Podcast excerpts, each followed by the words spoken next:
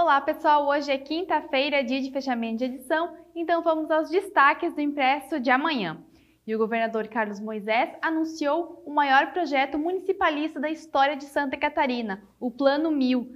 São sete vírgula três bilhões para transformar projetos engavetados em obras estruturantes que promovam o desenvolvimento e mais qualidade de vida nos municípios. E Timbó foi um dos setenta municípios contemplados no pacote e receberá quarenta e cinco vírgula seis milhões de reais.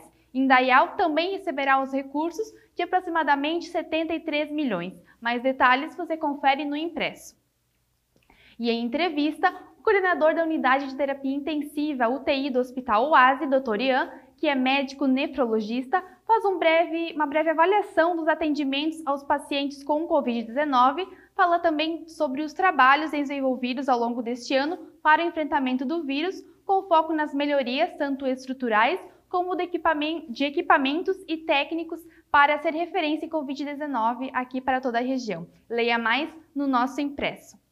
Além disso, no nosso impresso, os prefeitos de Rodeio, Valsir Ferrari e de Doutor Pedrinho, Hartwig Persum, destacam sobre as principais obras e ações desenvolvidas durante o ano e sobre o planejamento para o ano de dois mil e vinte e dois.